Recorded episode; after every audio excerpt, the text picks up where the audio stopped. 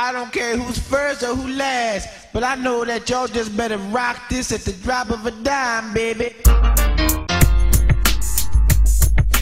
This is a Joe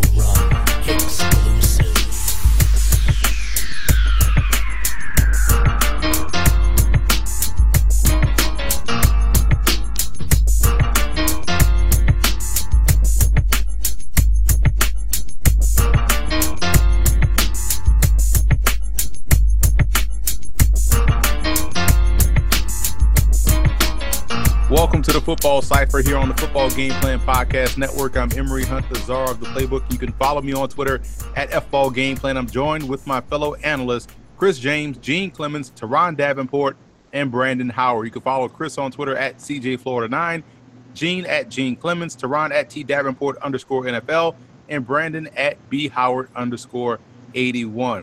Make sure to subscribe to the Football Game Plan podcast on iTunes and leave us a five star rating. That's where you can find all of our many different shows. You can also find them archived on our website at footballgameplan.com slash podcast. And finally, don't forget to check out and subscribe to the Football Game Plan Network on YouTube, located at youtube.com slash football game plan. And if you're not familiar with what a rap cipher is, it's a crowd that forms and freestyle raps as they pass the mic around to each other. Well, it's the same thing here, except there won't be any rapping going on. We'll just pass the mic around and keep the football takes flowing. And we're going to kick off our NFL team previews in the cipher. And in this episode, we'll take a look at the Baltimore Ravens and some of our biggest questions heading into the 2017 season. So, Teron, I'll let you kick this one off. Yeah, my question it actually starts with the quarterback position. Uh, It's the question that I have to ask because I find it ironic that uh, Joe Flacco is is saying that he wants Colin Kaepernick to get a second start, but not in Baltimore. I don't know. That kind of makes me feel like he's scared of competition. I don't know what you guys think. So I have to ask the question: Is Joe Flacco elite? Uh, I I definitely don't believe he's a, an elite quarterback in the NFL. Um, I, I think he's one of those guys that you know you can win games, continue to win, and you can win big games with him. Uh, however, he's not one of those guys that's going to go out and routinely, consistency, consistently, week in and week out, win you football games. And I also find the comments uh, very, very odd about the whole Kaepernick situation if you are an elite quarterback in your mind, you're not shying away from Colin Kaepernick, who is allegedly on the decline. So, um, you know, if, if Kaepernick's skills were diminished, isn't that you know a guy that you know go ahead and bring him in? Why why not? You know, eh, he shouldn't have a, a problem with a guy like Kaepernick coming in. So that that just struck me as odd. And um, you know, by by no means uh, is he an elite quarterback in the NFL. You know, it's it's pretty interesting that you bring this up. I actually am in the process of completing my quarterback rankings, top 25 in the league. And Joe Flacco's closer to 25 than he is to five. You asked a question outside of just your main one of whether or not he's elite. Is he scared of competition? Well, let's go back and ask Tyler Pelko whether or not Joe Flacco is scared of competition. Absolutely. So, if I'm Joe Flacco, once. they're paying me money. They're paying me as a big time starter. Colin Kaepernick coming in theoretically shouldn't bother me because one thing we've learned about NFL quarterbacks, especially if you've been paid a big check before and won the first round, you'll always have a starting job somewhere if it's not in Baltimore anymore. And to be honest, the reason that they would bring him in is because Joe Flacco, since he's gotten his money, has played mediocre or below board football. His mechanics have broken down. It's become awful. And just to make it more simple, absolutely not. He's not even close to elite except for that Super Bowl run. See, I, I'm a I'm a defend Joe Flacco here because I don't think he's elite, but I don't think he's terrible. Um, this is a guy that that can definitely win you games. We saw him do wonders in the playoffs, and quite honestly, since 2010, when they've gotten into the playoffs, he's been a big reason why they've had success. So he can definitely play ball. I think the biggest onus should fall on that Baltimore Ravens scouting department. As great as the Ravens are in finding defensive talent, they're in, in tight end talent, but their receiving scouting is horrible. Yeah, they're Like, totally. They're trash at receiver. You know, Yeah. you know, trash may be harsh, but I think Joe Flacco it was best when he had Steve Smith, uh, when he had uh, those tight ends working and had a really good running game. So I think he can play well. I think he's the AFC version of Eli Manning. because Yeah. he's not afraid. He's not scared. I can win with him. I like his toughness, but they have to do a better job of helping them out and getting him some weapons. And they still don't have weapons out there on the perimeter. Yeah, but I think E, what what you look at though with Joe Flacco is an is an incomplete picture of somebody who claims to be elite, yet his performances don't yell elite. And I think that's what the question is. Is he elite? No, he's not elite. Has he won a Super Bowl? Yes, but it's been proven that you can win a Super Bowl with the guy who's not a top five quarterback. That's one of the biggest myths in the league that you have to have a top five quarterback in order to win a Super Bowl. And yet people keep winning Super Bowls without top five quarterbacks. Obvi- Obviously, without, you know, when you exclude New England from the from the picture. So um to me it looks at well what does what do I lose with Joe Flacco if Joe Flacco goes out? I'll wait for the answer because you don't really lose anything. I mean, he's all right, maybe you lose some fearlessness, as E says, but other than that, I think that what you're looking at with Joe Flacco is a guy who's clearly maxed out his potential. Well, clearly maxed out where he's going to be and never really has truly reached his full potential. But this has been a track record for Joe Flacco. He's never liked to compete, even back to even back to the college days.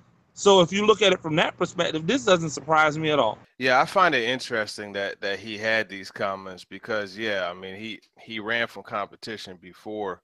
My thing when I look at Flacco, I, I think his his best year was uh, when he had Gary Kubiak, and uh, so you're looking at what is it, 2014, and that's when they they ran the ball really well.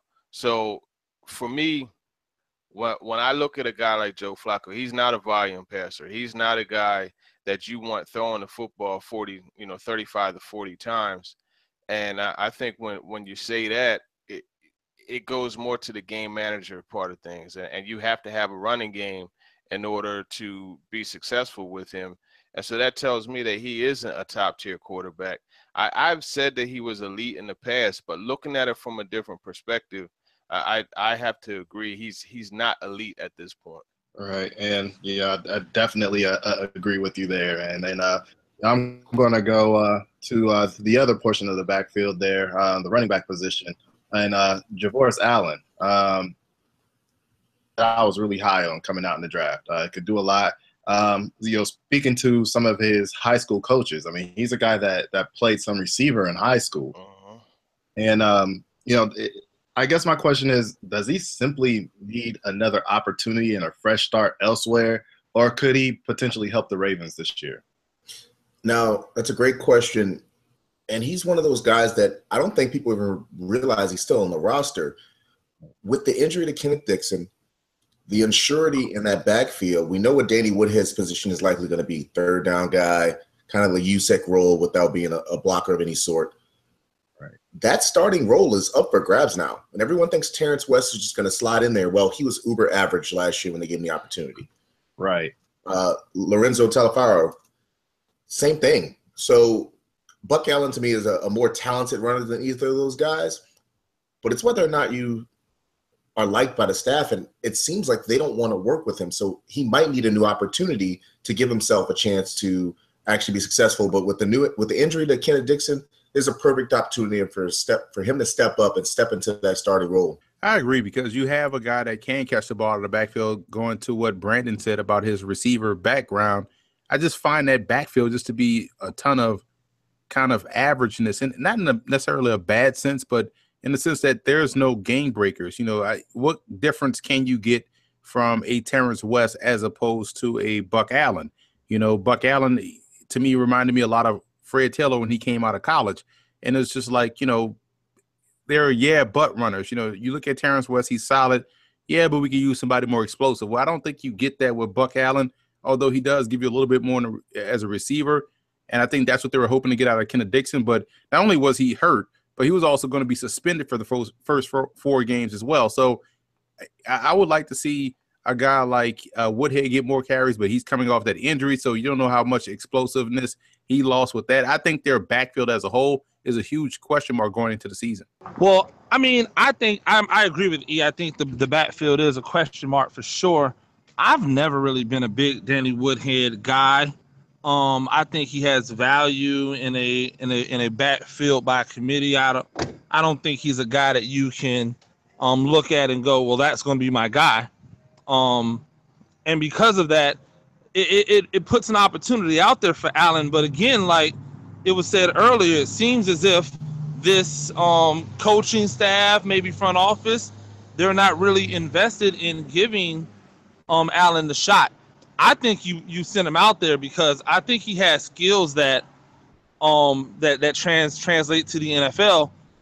But I also have to I mean, we say it all the time that you know GMs and coaches miss, but what are we missing that Allen hasn't gotten that shot? Um is it simply just oh well we've had running backs that that were proven commodities before him or is it something that Allen doesn't bring to the table that other running backs bring that they like more? I'm not sure. It'll be interesting to see what he does in the preseason. Well, I'll say this: I was there for his first year in the league uh, with the Ravens, and he w- was someone that, as the season went on, they gave him an opportunity. He had a pretty good game. I think it was against the Steelers. I, I want to say the Steelers, but he, he had like 11 catches. You know, so they tried to get him the ball out of the backfield. But the biggest thing, and, what I've noticed with running backs and, and, and the Ravens, if you fumble, you are almost eternally damned to a to the doghouse with, with John Harbaugh.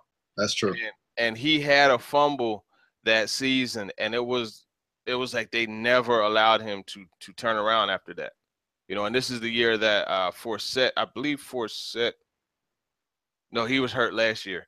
Uh, but yeah, I, I mean, he hasn't gotten the opportunity. And then you look last year, you know, you had Terrence West as, as the quote unquote feature back, but there were weeks where Buck Allen wasn't even active. You know, he wasn't even on the active. You know, which which confuses me. But then he he had a block punt, and I, I remember he and, and and Coach Harbaugh. Uh, he he went to Harbaugh's office and and you know, tried to lobby for playing position and they had a disagreement. So I, I think really for Buck Allen, the best thing for him is to move on because it just it, it's strange, but it seems like Harbaugh has never turned turned around after that fumble a couple years ago and, and, wanted to give this guy another shot. And they've brought in running back after running back. Uh, Taliaferro has been hurt, but he's supposed to be their fullback this year. So we'll see how that situation works out they want to use him the same way they use Kyle Juszczyk, who moved on to the 49ers. So I, I think really he he just has to move on. I like his vision. I like his ability to cut back, and then you know his his background as a receiver. You know he could definitely uh, do some things out of the backfield. It's just he's not getting a shot. Yeah, you're again. Uh, you know, you're right, TD, and uh, thanks for shedding that uh, insight on that. You know, inside information. But uh, what I don't like about a lot of coaches, and this just is at any level of football, you cannot diminish a player's confidence like that. Mm-hmm. You know, um, I, I, see good running backs that occasionally will let go of the football. It happens.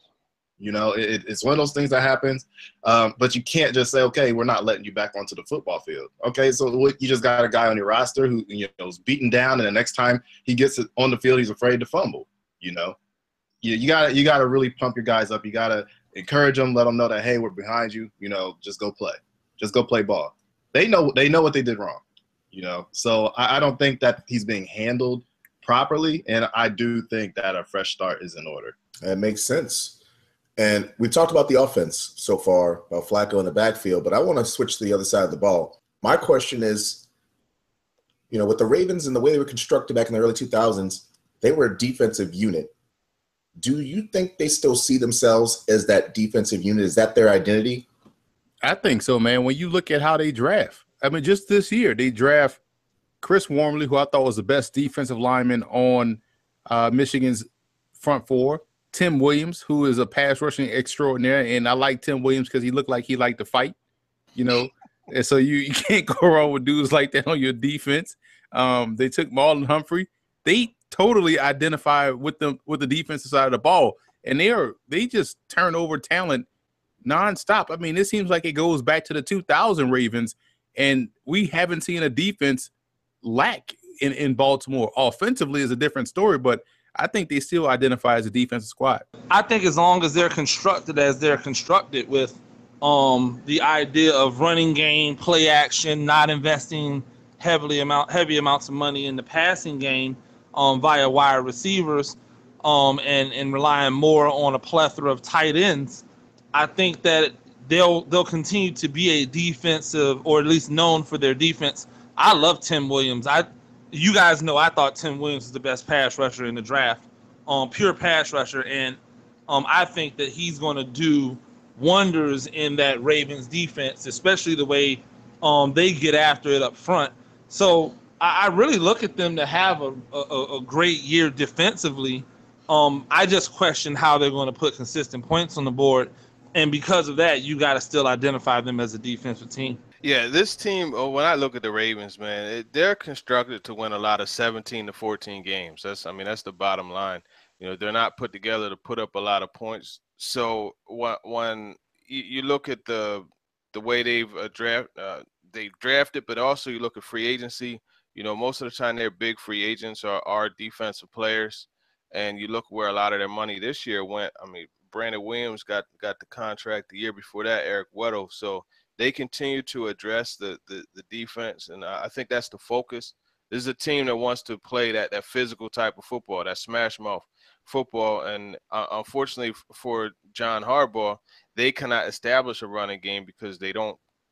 They just haven't been able to do that since Gary Kubiak was there, and I think that's really what was hurting them because they need that running game on offense, and it's not there. So I would say they're definitely a defensive team. But then you know you look at Terrell Suggs is still there, and as long as he's there, he's going to be the the face of that franchise. As much as people want to say uh, Flacco is, I, I 100% feel is is T Suggs, and uh, that's why they're a defensive team. They're definitely a defensive team. Um, you know, and everyone has said it. Um, where are the points coming from from this uh, Ravens team? Yeah, unfortunately, um, you know, they don't have a real run game right now. You, you know, a guy that I feel like could help uh, in Buck Allen.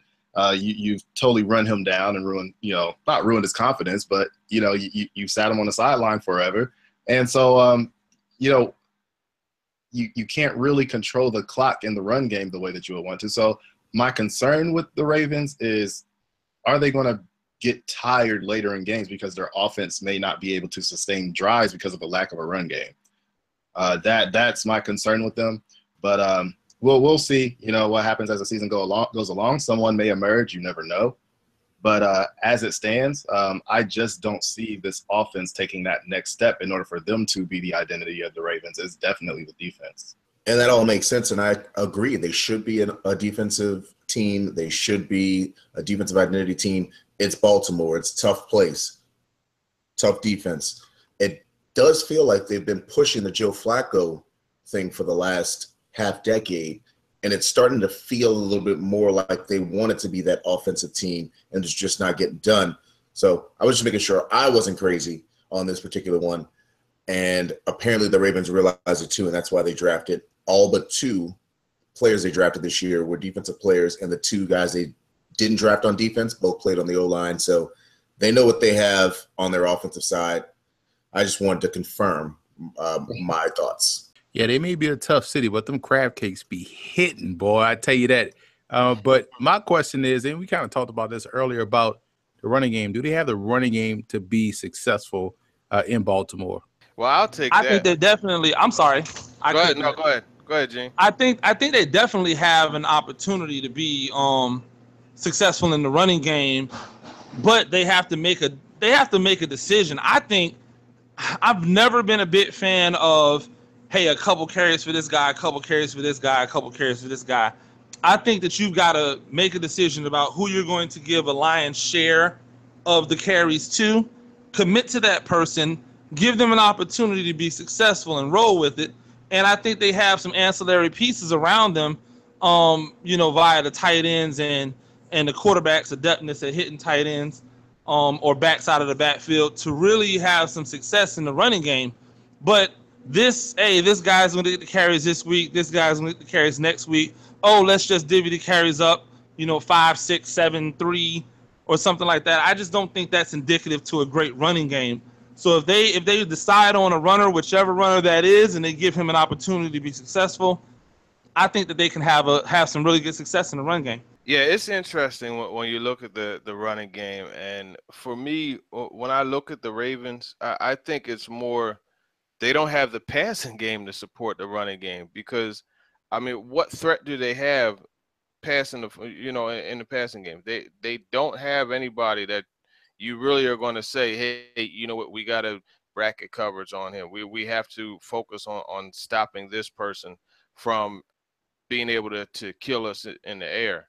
And I think that's what is going to always make that running game even more suspect because a they don't have that guy to be the one to to, to give him the football and expect him to to make things happen. I mean, Terrence West is Eh, you know, he's a serviceable back, serviceable back, but he's not that guy that, that I would want to give the football at 20 to 25 times. And I, I don't think they have that guy on that team. So I, I don't think they have the running game to, to be successful and overcome all of the, the ways that, that teams will focus on on you know stopping the run more than the pass. Yeah, I agree, and I guess I kind of addressed this a little earlier um, with the previous question, and um, you know, I, I, don't believe they they have that guy that can kind of, you know, they can just turn the ball to, especially, you know, when you go into your four minute offense to try to close out a game at the end. Who are you giving the ball to?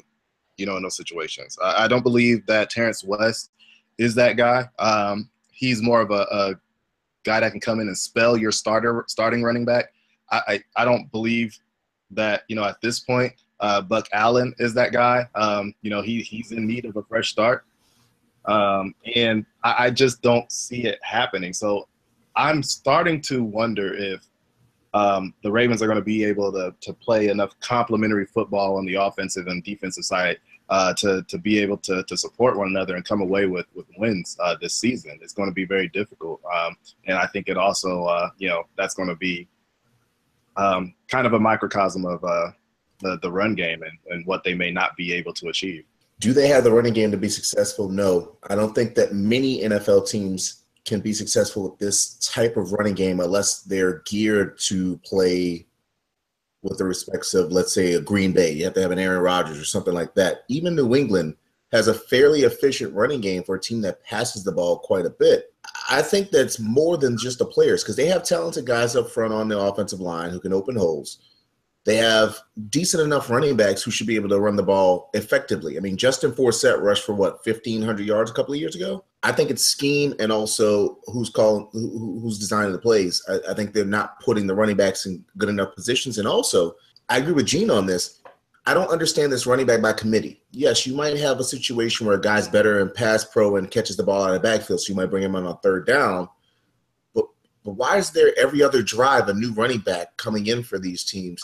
Let a guy get consistency. You should only be spelled for fatigue or injury, in my opinion. Yeah, and speaking as a former runner, it's just like you know what you never get into a groove when mm. some when you're you already know you're on limited carries, right? So you you thinking like, all right, I got three carries, and I'm gonna come out and I better bust this one. But I just think they don't have the running game to be successful. I just I find it hard to find where they're going to be able to gain yards on a consistent basis to where you know they're going to be a threat. I think their best threat on this team is Danny Woodhead, but again, he's coming off of an injury. Otherwise, he would have still been in, in I was about to say San Diego, but he would still been in Los Angeles with the Chargers. I just don't see where you go from let's say a Terrence West to, to Buck Allen to uh, Woodhead, where you're going to see that big of a difference. And I think ultimately it's going to make these guys one dimensional, a bad one dimensional football team. I, I agree, but my my question comes more via the um, looking at the passing game.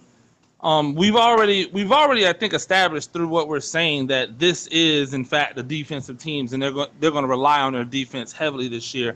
Um, I wonder who's going to emerge as the number one receiver this year. Man, that's a tough question.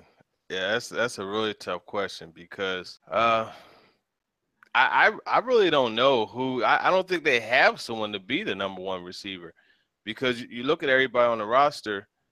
I mean, there's there's whether what uh Breshad Perriman, you know, he he's still trying to learn how to stem his routes right and, and be balanced in his in his stance. Um, Maclin got there late, so I I, don't know, man. Mike Mike Wallace. I, I, I would if I had to say, I, I would probably say Benjamin Watson, just because Flacco has such a penchant for for going to his tight end. So, um, if, if he could stand, because it, it, seems like every tight end that they bring in, you know, like t- the tight end position in Baltimore is cursed, man. It, you know, you you got Dennis Pitta frequently injured. You know, um, you got uh, Crockett Gillmore who just had his injury, his meniscus injury. Benjamin Watson tore his ACL last year. Uh, Maxx Williams is just trash, and, and Nick Boyle likes you know, continues to use PEDs. So I, I don't know if I had to pick someone, I, I, would probably pick Watson. But I mean, that's to me like picking the tallest midget. yeah, man. Um, you know what? Uh, I would want to go Maclin, but like you said, he did get there late. And just look at Andy Reid's track record. He tends to get rid of players just as they're about to uh, decline. So I can't say that Maclin's going to be that guy. There's obviously something that he's seen that said, okay, we can afford to kind of relieve ourselves and, and, and get of you know Maclin's cap situation and you know get rid of some money there. So um, I'm going to go ahead and go with Mike Wallace. Um, you know, I think that he has a lot more football left in him, and uh, you know, he kind of wasted a few years here in Miami, so um, you know, I, I think that um, you know Mike Wallace definitely has to have that breakout season uh, in Baltimore. And you made an interesting point. The the answer that most people would give is Jeremy Maclin. It just makes sense. He's the most consistent receiver on this roster. But I'm going to give a kind of off the cuff one, and I'm going to say the guy who leads the team in receptions, i.e., the number one receiver, will be Danny Woodhead. I think you're going to see a lot of situations where they're going to have him in the game, two back sets, a lot of dump passes to him. He, he could have upwards of 85 receptions this year because they're probably going to need that in this offense the way it's structured. I'll tell you this though. I, I think you know we talk about this on a, on another podcast that I do called Football Freestyle, where we have tough conversations.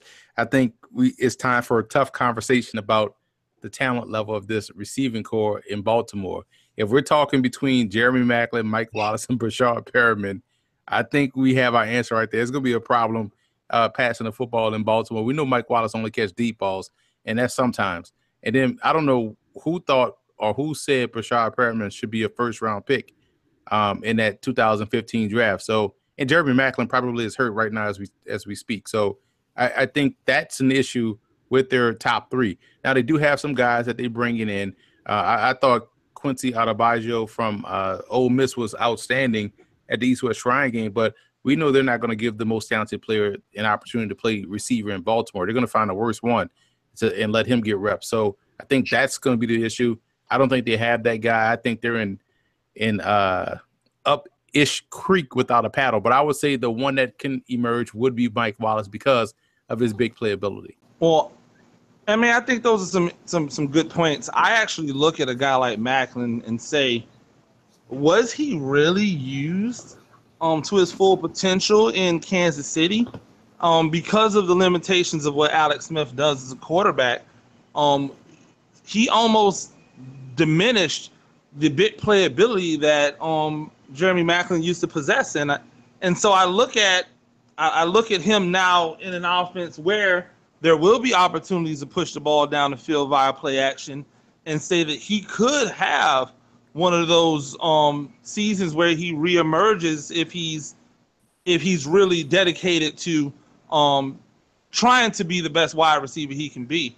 Um, so I think that um, we should be looking at Jeremy Maclin as a guy. Um, and, and, you know, maybe a lot of I know E hates this, but if you're a fantasy guy, Jeremy Maclin in mid rounds isn't a bad little pickup um this year for this year for the Ravens. And I think that's going to be because of the the production he's going to have at wide receiver this year. So now it's time to go around the room and, and see what we think about the Baltimore Ravens as far as predictions are concerned. So starting with you, Gene, uh, where do you f- feel as though Baltimore finishes in the AFC North? Oh gosh, um, North it, it, it's hard. I mean, it's a it's a two horse race in the North if you ask me.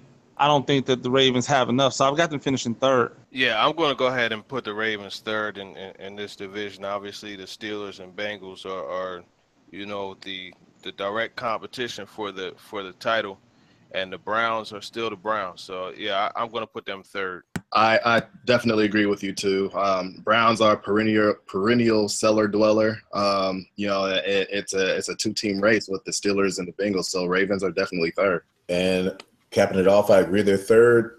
Uh, the funny part about the Browns, they're trending up in my opinion, while the Ravens are kind of teetering. So I agree, they might be a cellar dweller soon. yeah, it's gonna be interesting to see what they do this year. You guys already have my prediction in the video above you. So that's it for this episode of the Football Cipher. Make sure to subscribe on iTunes and leave us a five star rating for Chris, Gene, Brandon, and Teron. I'm Emory Hunt, the czar of the playbook, and this has been the Football Cipher on the Football Game Plan Podcast Network.